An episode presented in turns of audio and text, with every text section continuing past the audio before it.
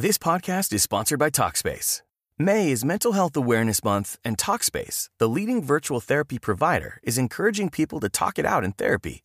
By talking or texting with a supportive licensed therapist at Talkspace, you'll gain insights, discover truths, and experience breakthroughs that will improve how you live and how you feel. With Talkspace, just answer a few questions online and you'll be matched with a therapist. And because you'll meet your therapist online, you don't have to take time off work or arrange childcare. You'll meet on your schedule, whenever you feel most at ease. Plus, Talkspace works with most major insurers, and most insured members only pay a $25 copay or less. No insurance? No problem. If you want to make progress toward a mentally healthier place, Talkspace is here for you. Now get $80 off your first month with promo code SPACE80 when you go to Talkspace.com. Match with a licensed therapist today at Talkspace.com. Save $80 with code SPACE80 at Talkspace.com. Hello, and welcome to Enlightened Empaths, your community for the spiritually awakened, where we discuss, explore, and connect with fellow empaths, healers, intuitives, and seekers. Hello, empaths. This week we're talking with Dr. Greg Hammer about his new book, Gain Without Pain GAIN is an acronym for gratitude, acceptance, intention, and non judgment, which we all know are hugely important aspects that we need to consciously cultivate in our lives to achieve greater happiness. But before we dive into this, let us tell you a little bit more about Dr. Hammer. He's a professor at the Stanford University School of Medicine. He's also a pediatric intensive physician, a pediatric anesthesiologist, and a mindfulness expert. Welcome to the show. We're so happy to have you on wonderful to be with you both. I want to start off with the main thing that I took away from reading your book is that we really can rewire our brains even if we were raised in a in a negative home or a pessimistic family and we've maybe gotten locked into like a victim mentality or a woe is me outlook through practicing this gain method we can actually change that and i loved in your book you said you talk about neuroplasticity and you say even after 30 we can do this. And i thought well we can teach an old dog new tricks. So can you can you talk about that in in layman's term for our listeners? Sure. Well i think one thing to appreciate is that our brains have evolved over tens of thousands of years to be hardwired in ways that apparently veil or interfere with our ability to be happy. And let's face it the only thing that all almost 8 billion of us want is to be happy. And you know we can take really good care of ourselves so we live a longer life. But if we're not happy it's more of a curse to live a long life than it is a blessing. So the ways in which our brains are wired include that we have a negativity bias. We tend to focus on the negative remember the negative embrace the negative and forget about the positive and there's so many examples of that. There's a couple of examples in the book. Uh, tell the one about your friend who had this perfect day in surgery and remembered the one tiny mistake she made? Because that's such a good example of how we work. Sure that is a good example of our negativity bias. So i was working with a trainee uh, uh, one of our fellows and uh, i do cardiac anesthesia primarily. We had four difficult cases one day that involved surgery in the chest and they were very challenging. The patients were were sick and complex.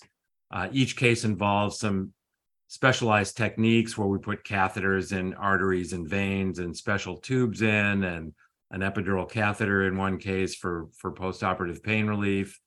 And she did an outstanding job. All four cases went very well.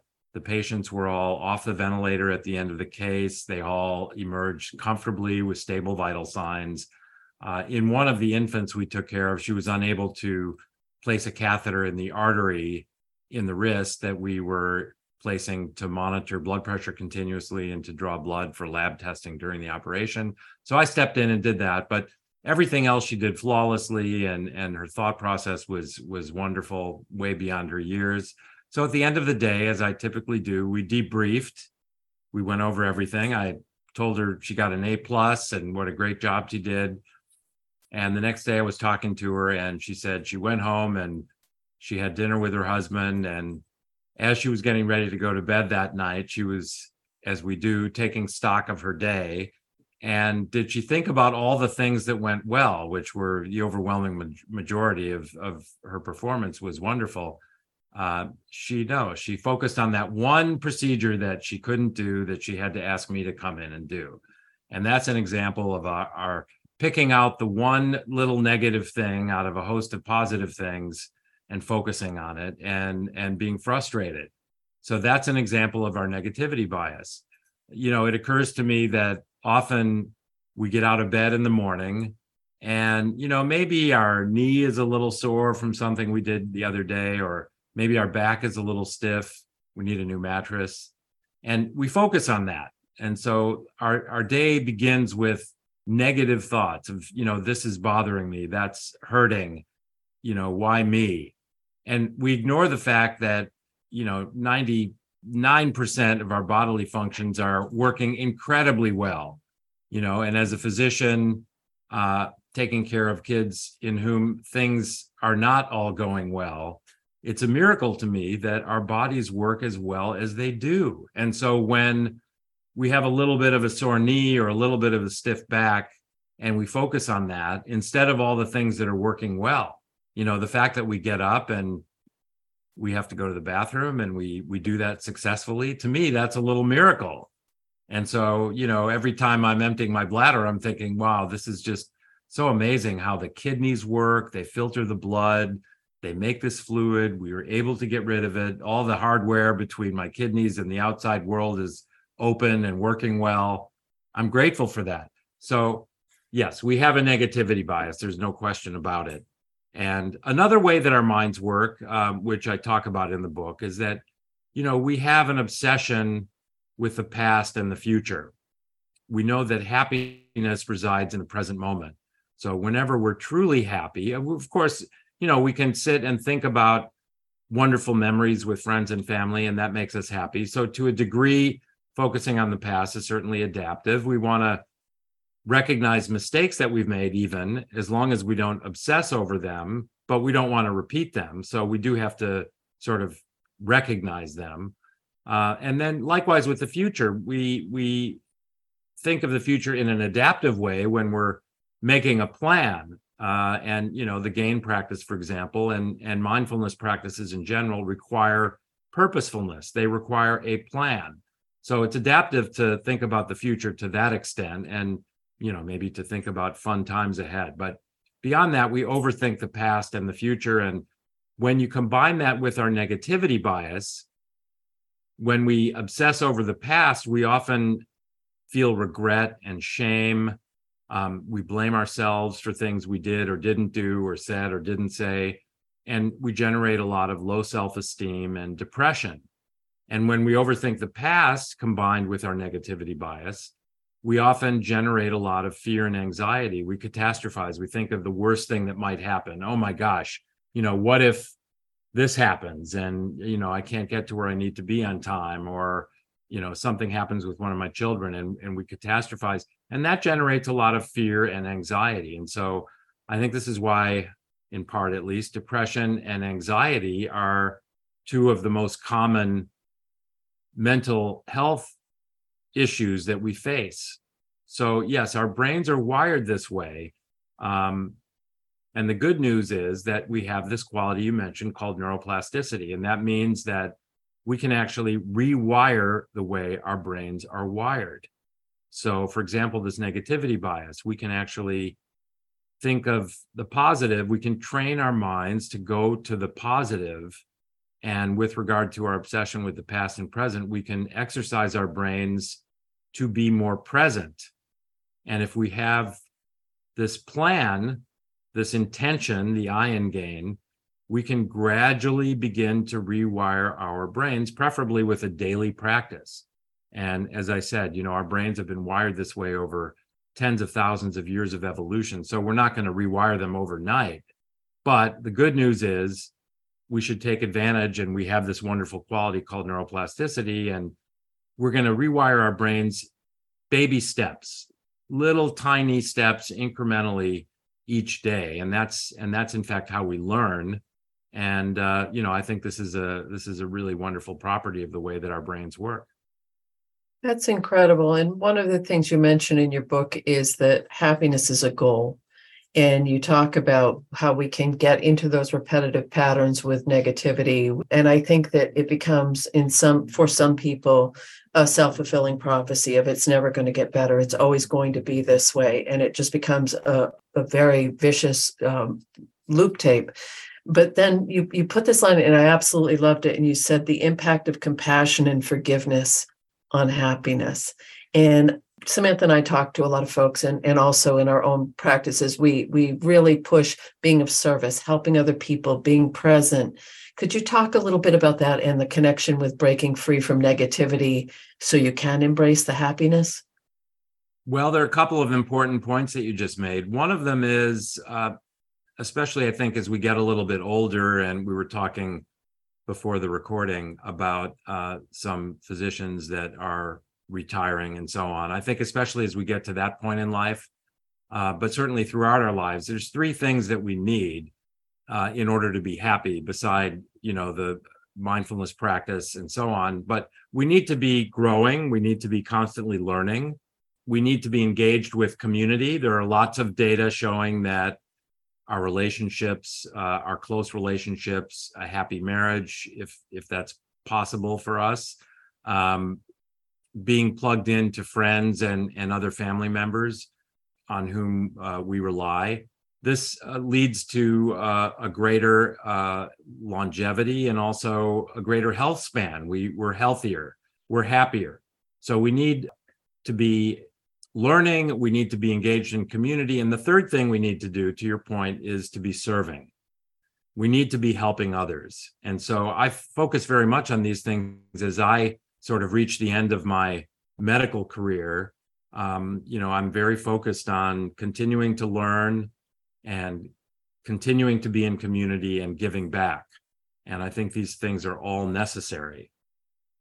Yeah, they so really I, are you mentioned forgiveness and and the you know the role of forgiveness and happiness and a few other things so um, you know we, i'd be happy to address the next part of your question that'd be lovely thank you so yes there is a chapter in the book on forgiveness and compassion and i'm very lucky to have as a dear friend uh, with whom i have lunch every month or so including tomorrow is a guy named fred luskin and fred is really an expert on forgiveness and compassion he started an institute, a program at Stanford um, on forgiveness and compassion. And, um, you know, he's written some best selling books, Forgive for Love, for example, Forgive for Good, I think is another one of his books.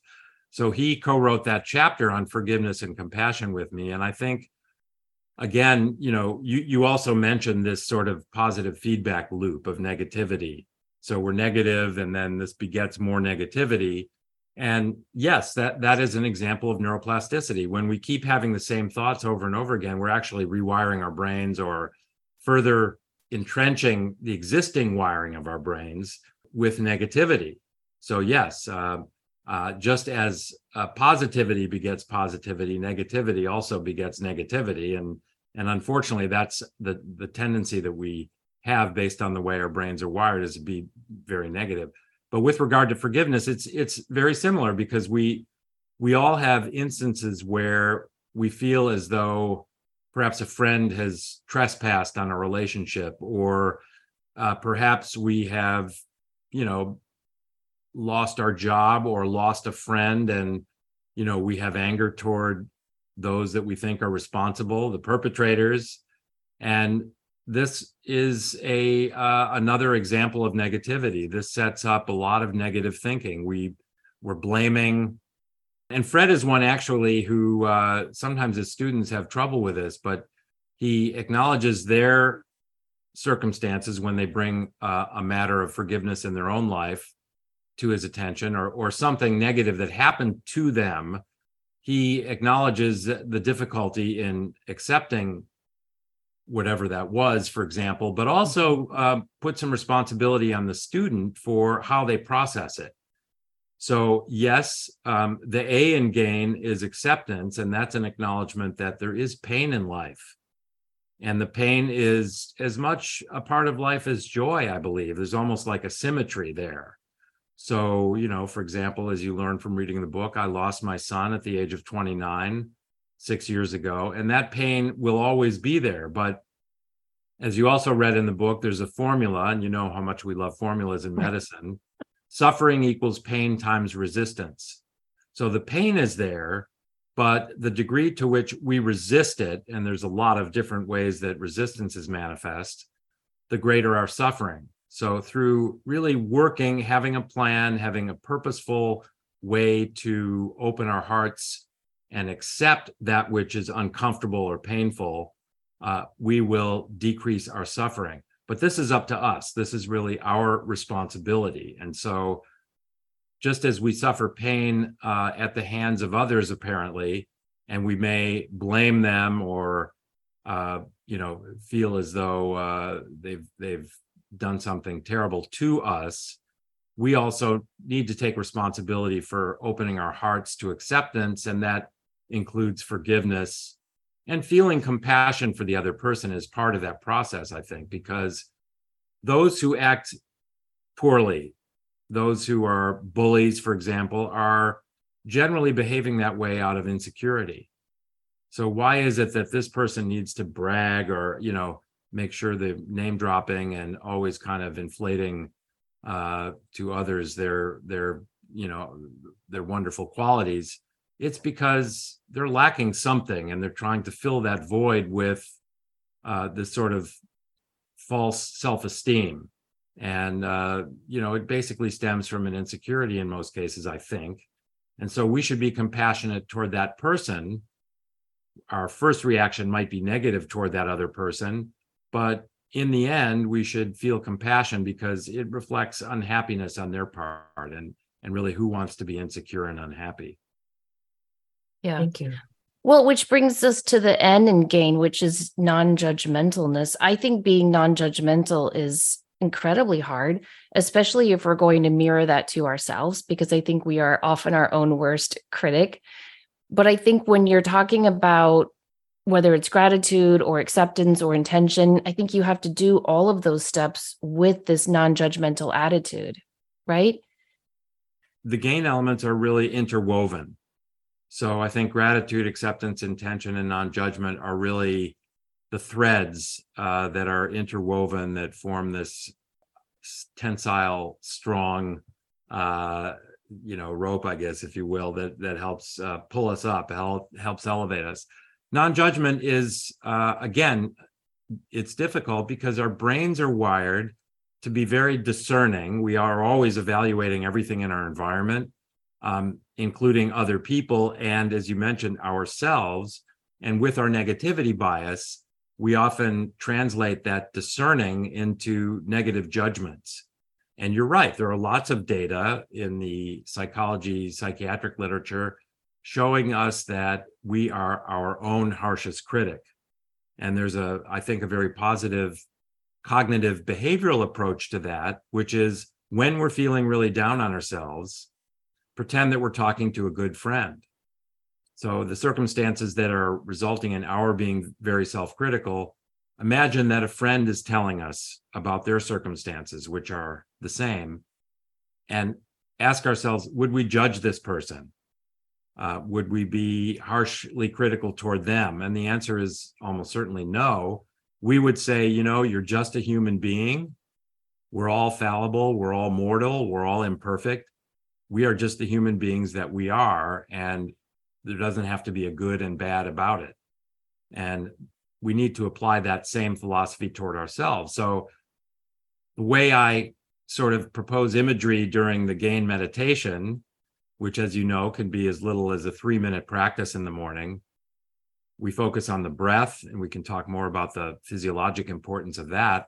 And then we go through gratitude, acceptance, intention, and we get to non judgment. And one image I like to portray is uh, is the image of the Earth apparently suspended in space. One of these beautiful NASA images. So we see the Earth, we see the space around the Earth, the blue oceans, the the land, maybe thin cloud cover over parts of the planet, and we think this is a beautiful planet, but it is intrinsically neither good nor bad. It's just a planet. The Earth is just the planet that it is. It's neither good nor bad. And therefore, it's only logical for me to think I am just a human being. I am just the person that I am. I'm neither good nor bad.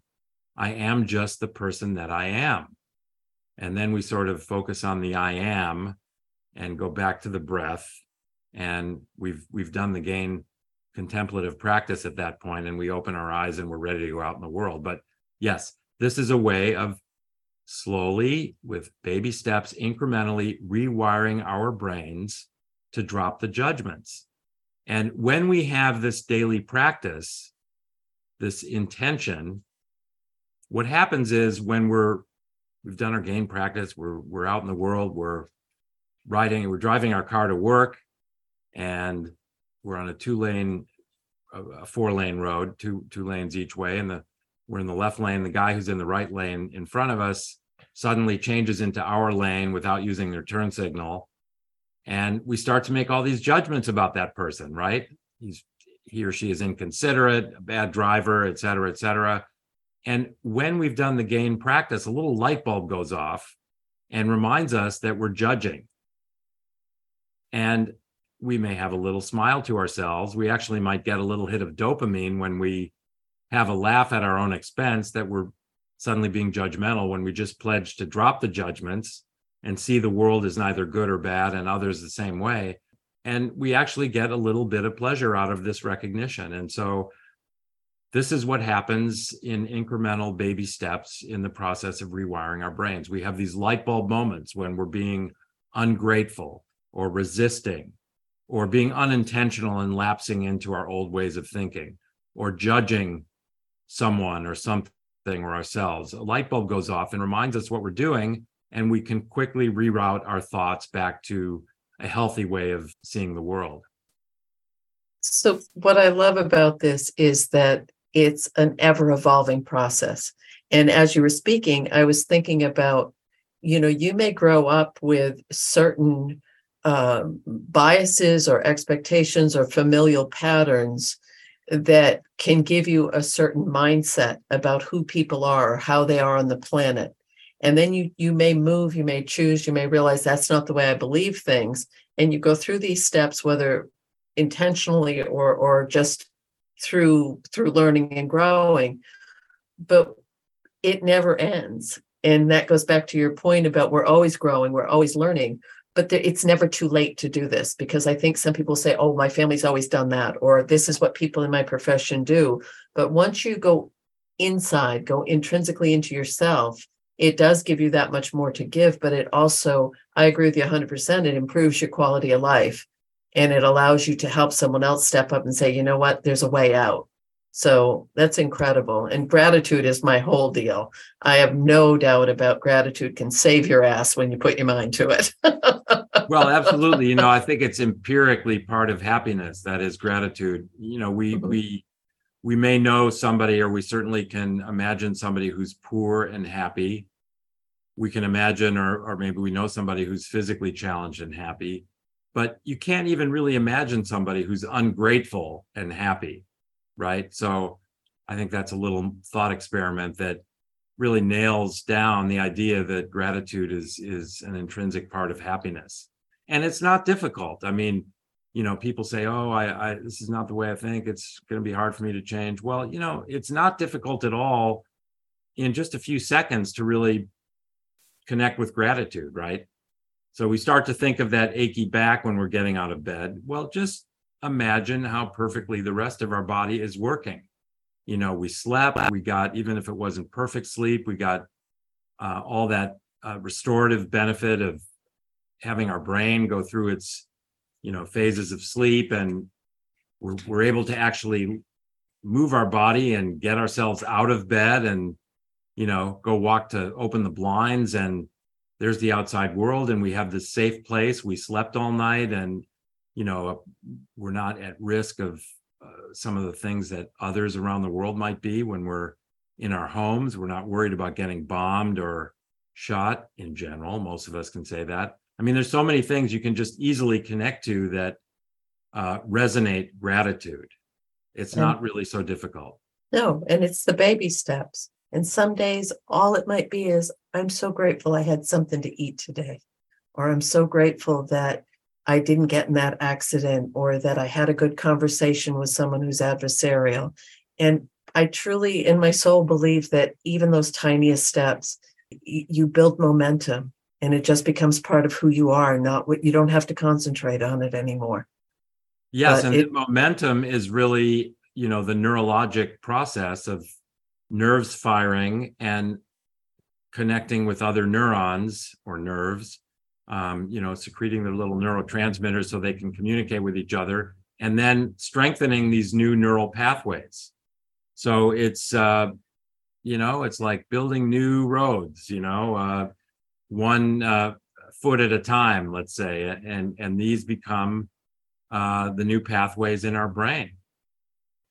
Whenever I create a new habit, I have to have a visual for me. So like if mm-hmm. if i'm creating a new habit of going to the gym every day or meditating every day i always have to print out a weekly calendar and i just i just stick it to my bedside table and i check it off every day that i did it. That helps me a lot. And you talk about in your book the difference between a goal and an intention because i would think of that as a goal but when I read your book, I was like, oh no, that was me intending to meditate every day, intending to go to the gym. Because you say a goal is future oriented, it's external, it's focused on specific achievement, whereas an intention is more present, it's internal changes and shifts. And I and I just think that's really important for people to consider that these big changes we're talking about, they're not goals, they're intentions for shifting our life. Is there a time frame you can give us for how long it takes to rewire our brain? Is it 30 days, 30 years? well, first of all, I would say, as far as the difference between intentions and goals, the goal is like maybe a New Year's resolution. You know, this year I would like to lose 15 pounds. So it's something that's kind of off on the horizon. You're going to have days when you're you're down on yourself for overeating or what have you and not making progress toward your goal. So goal is sort of a long-term thing and and I think in many cases we don't really achieve our goals. And so we it, it becomes um, another cause of us being self-critical. Whereas an intention is something that is happening right now. And so this is what i mean to do right now or today. You know it's a short-term commitment. And so i would say that when you post on your refrigerator that calendar of going to the gym with check boxes uh, you know, Monday through Sunday, that's you're setting your intention. You're you're planning on doing this right now. I'm putting this on the refrigerator right now. Um, I'm doing this starting today. So that is what I would call an intention. Whereas you might have a long-term goal of saying, well, in the next year, I want to, you know, increase my workouts and get jog two miles in 15 minutes or what have you. That's a longer term thing, but you're what you're describing really is an intention your intention to establish this habit in fact rewiring your your lifestyle your brain in a way um, by doing those things. And so yes i would consider those intentions. And um, remind me the second part of your comment. The the time frame of achieving this yes. rewiring. Right. Well again i mean it's it's like everything else in life, there's no destination, right? It's a process, like life itself. There's no endpoint. Uh, you know, there's no place to get to. Uh, it's a, simply a process. It's a journey. And so, with regard to the time frame of rewiring your brain, as I said, I think after, for example, starting a gain practice, just after a couple of mornings, spending three or four minutes over those mornings, I think we start to have those light bulb moments so, you know, I do my gain practice today for the first time or the second or third time. And then, you know, I get on my bicycle and I'm, in my case, riding my bicycle to work and I'm riding down this narrow lane and there's somebody walking ahead of me. And as I get closer, I see, well, they're kind of walking in the middle of the path, they're in my way.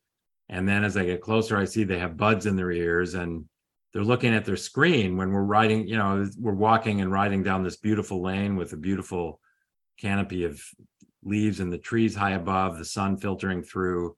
Why are they on their screen? So I'm making all these judgments, and a light bulb goes off. And I remember I just did my gain meditation. I decide to drop these judgments. And as I pedal past this person, I look down and smile, and they look up at me and smile. and I get a little dopamine hit. So instead of starting the day with a negative interaction full of judgment, you know, I have actually done something positive. I've dropped the judgment and I've had this positive little episode of eye contact and connection with this with this person. So I think that can happen very immediately. I think that, you know, is something that can happen even the night before we actually do the practice. We say, okay, I'm going to do this gain practice for 3 minutes. So I tell my trainees, okay, set your alarm. If you're going to get up at 5:30 in the morning to go in and set up the operating room, set your alarm for 527 and instead of going to bed at 10 o'clock go to bed at 9.57 so you're actually setting your intention the night before. You're actually opening yourself up to receiving these benefits even before you start. So you know i think the benefits are are pretty immediate and only get greater over time. Yeah i agree. So what I'm thinking of is a lot of our listeners are very empathic people. They're very sensitive people. That's our target audience. That's Samantha and I. And the triggers that we may have from certain people or circumstances in our life that are, they know where our buttons are because they're the ones who installed them. So using the gain method and that judgment piece, is there anything else you would add to that with say specific people in your life or circumstances because we all have triggers that we may be saying i don't want to judge this person for the behavior or the choice that they're making but there's something with certain things that they're they're a little more tough than the others. Yes. Well you know i'd go back to imagining you're talking to a friend who's got this person in their life that pushes their buttons and really kind of gets on their nerves and what would you tell that friend? Well, you might say, first, it's important to discern whether this is a person I want to spend time with or not. Now, if it's somebody in your family that you live with, uh, then, you know, that the answer to that would be yes, this is somebody that I have to spend time with. But, you know, in some cases, it might be a friend, and then you have to discern, you know, I have a uh, half hour to have a cup of coffee with a friend today. I can get together with friend A who's pushing my buttons, or I can get together with friend B who's pragmatic, forward looking, non judgmental, grateful, positive. Well, that's a matter of discerning. I'd rather get together with friend B. And again, it doesn't mean I have to judge either one of them as good or bad. I'm just discerning. So imagine you're talking to a good friend and what advice would they give you, I suppose? And, you know, if it's somebody that is not important enough that it's somebody you need to spend time with and the buttons they press are sufficiently potent and elicit negative feelings of a sufficient magnitude, you may discern that you prefer not to spend time with that person. But if it's somebody that you're stuck with, um, you know, then I think again, what advice would you give? Would you give to a good friend? You might remind them that this person's behavior is a manifestation of their own unhappiness that the only reason they're intentionally annoying you is that they have a little insecurity or uh, you know somehow they feel like they need to put you down in order to bolster their own sense of self-worth. And once you go to that level of understanding then you might be more forgiving and compassionate and not judge them. But i think you you know i i love the idea of, of pretending that you're talking to a good friend. It is because it gives you that moment to just take a step back and not be as reactionary. And sometimes I'll do that when I am feeling very frustrated with people. I will uh, visualize a soul light in their chest and I'll say, they have a soul light. Look at that. Don't look at the behavior. I've worked with behaviorally disordered children for years. And that was my thing. I would say, look at the light, Denise. Just focus on that because that's what we all have that makes us part of the 8 billion on the planet. And I think when we can get to that place, but when you're in that reactionary place, that's not always the easiest thing to do. You know, I've actually um, been asked and therefore been talking a lot about the vagus nerve and uh, how we can utilize the vagus nerve to let go of stress. And so um, it really, one way to activate the vagus nerve, which is part of the parasympathetic nervous system that counteracts the fight or flight sympathetic nervous system. So Whereas the sympathetic nervous system, when activated, causes our heart rate to go up, our blood pressure to go up, our blood sugar to go up, lots of unhealthy effects on our physiology. The parasympathetic nervous system, largely mediated through the vagus nerve, does the opposite. It slows our heart rate, lowers our blood pressure, lowers our blood sugar. It's beneficial to our heart, to our brain. It increases brain blood flow and has other positive physiologic effects on us what's what what are some good ways to activate the vagus nerve when we have that sort of sympathetic nerve not i'm not talking about being a sympathetic person but right the sympathetic autonomic part of the autonomic nervous system uh, which is sort of the stress response. So we're experiencing that stress response as a manifestation of sympathetic nervous system activation. What are some good ways to counteract that when that person is causing this sympathetic activation? Going to the breath, it turns out that slow, intentional breathing activates the vagus nerve, slows our heart rate, lowers our blood pressure.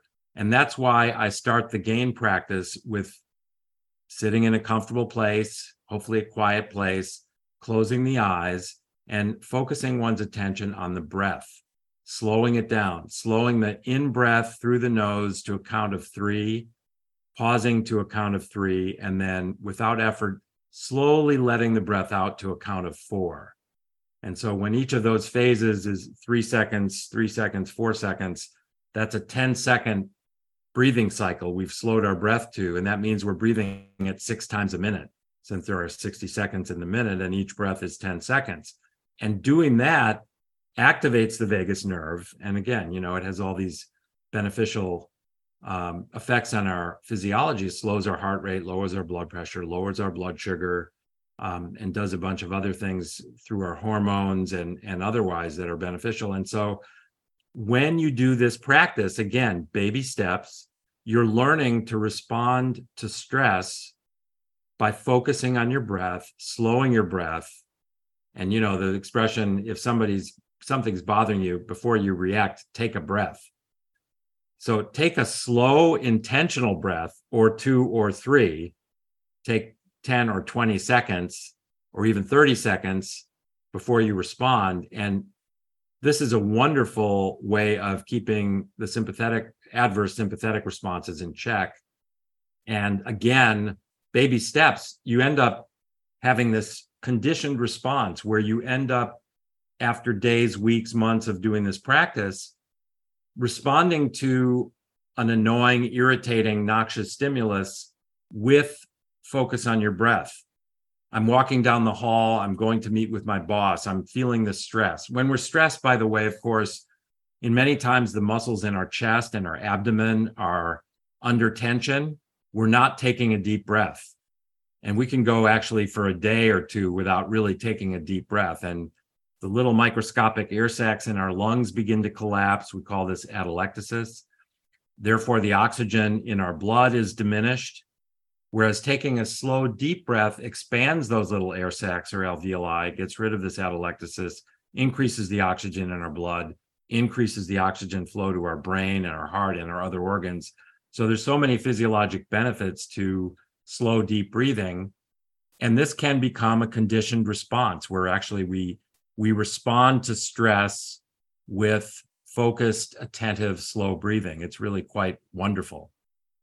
Those are all such good reminders, you know, because we we do that a lot in my yoga class. She'll always have us put our hand on our heart and focus on deep breathing. And every time I do it, I think, gosh, this feels so good. I need to do it more and more and more.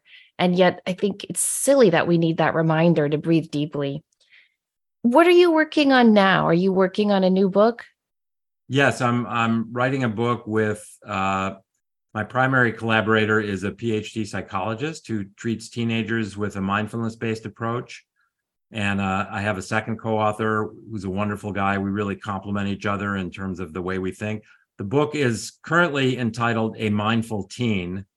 So it's about teenagers and how through mindful living, incorporating all of these things that we're talking about today, as a family, as parents, as teachers, as school counselors, school administrators, as therapists, uh, we can all improve the way that our teens are interacting with the world and themselves and in a more mindful positive way. And so uh, actually right now the book is uh, my book agent is just farming it out to publishers. We just finished the book proposal and a sample five chapters. So fingers crossed Yes, we will say prayers and positive intentions for you. That's exciting and much needed. I feel like teens today are so disconnected and staring at TikTok all the time. They need that focus on mindfulness, and parents need to understand how to model it for them. So you'll have to come back on the show when that comes out.